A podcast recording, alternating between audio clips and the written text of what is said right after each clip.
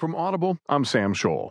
From the New York Times United States section, David E. Sanger writes Scoffing at CIA, Trump dismisses data on hacking.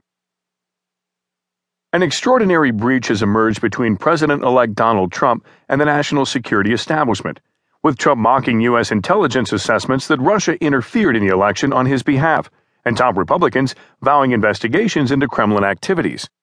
Trump, in effect, declared war on the intelligence.